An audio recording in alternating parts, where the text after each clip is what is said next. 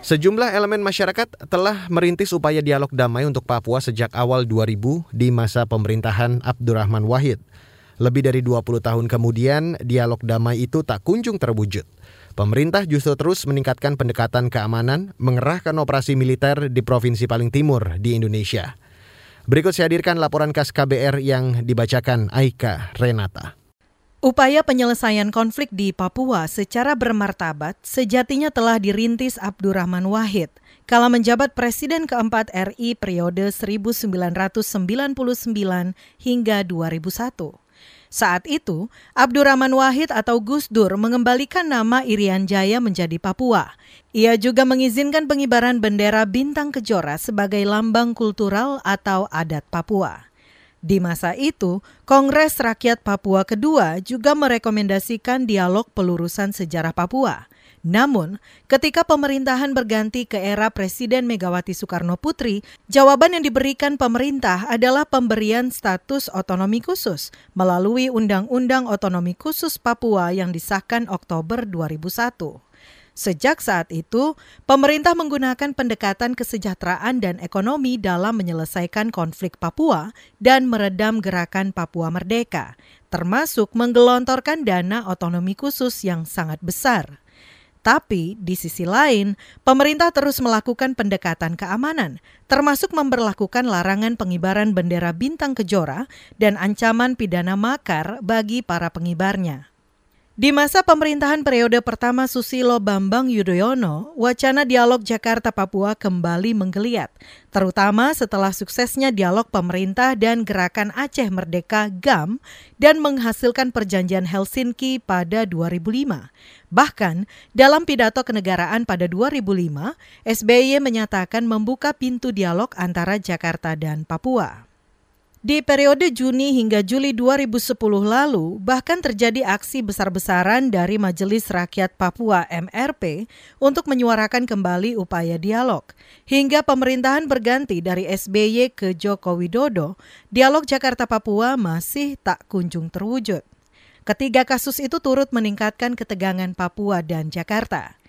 Menteri Koordinator Politik Hukum dan Keamanan di era Jokowi, Mahfud MD mengklaim dialog terus dilakukan, meski bukan dialog resmi yang menghasilkan kesepakatan. Siapa bilang sulit dilakukan? Kita berdialog terus, berdialog terus dengan tokoh-tokohnya, pimpinan DPR-nya semuanya datang ke sini, tokoh adatnya datang ke sini, tokoh gerejanya datang ke sini, dialog kita dan mereka minta agar Papua itu dibangun secara lebih komprehensif mereka tetap menolak tindakan separatis.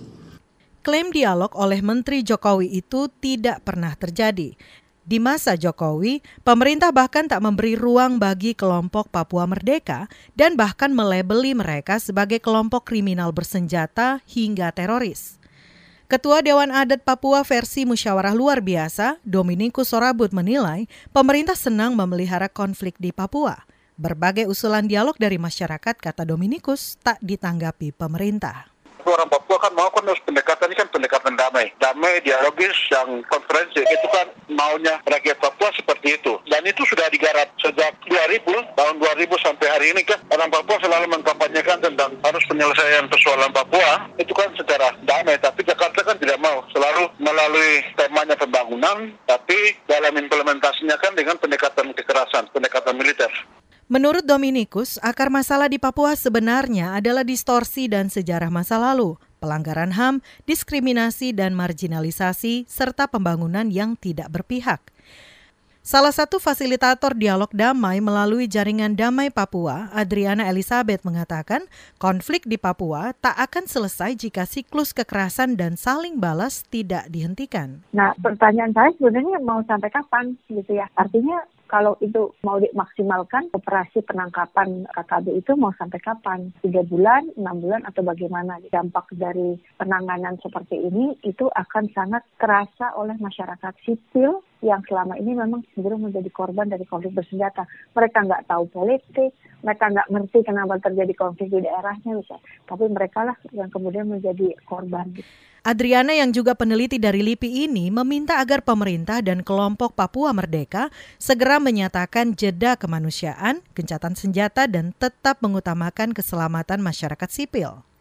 Ia menyebut dialog Jakarta-Papua tidak akan terwujud jika tidak tercapai kesepakatan awal dan saling menahan diri di antara pihak yang berkonflik. Laporan ini disusun Agus Lukman. Saya Aika Renata. Kamu baru saja mendengarkan news wrap up dari Kabel Prime. Dengarkan terus kabelprime.id, podcast for curious mind.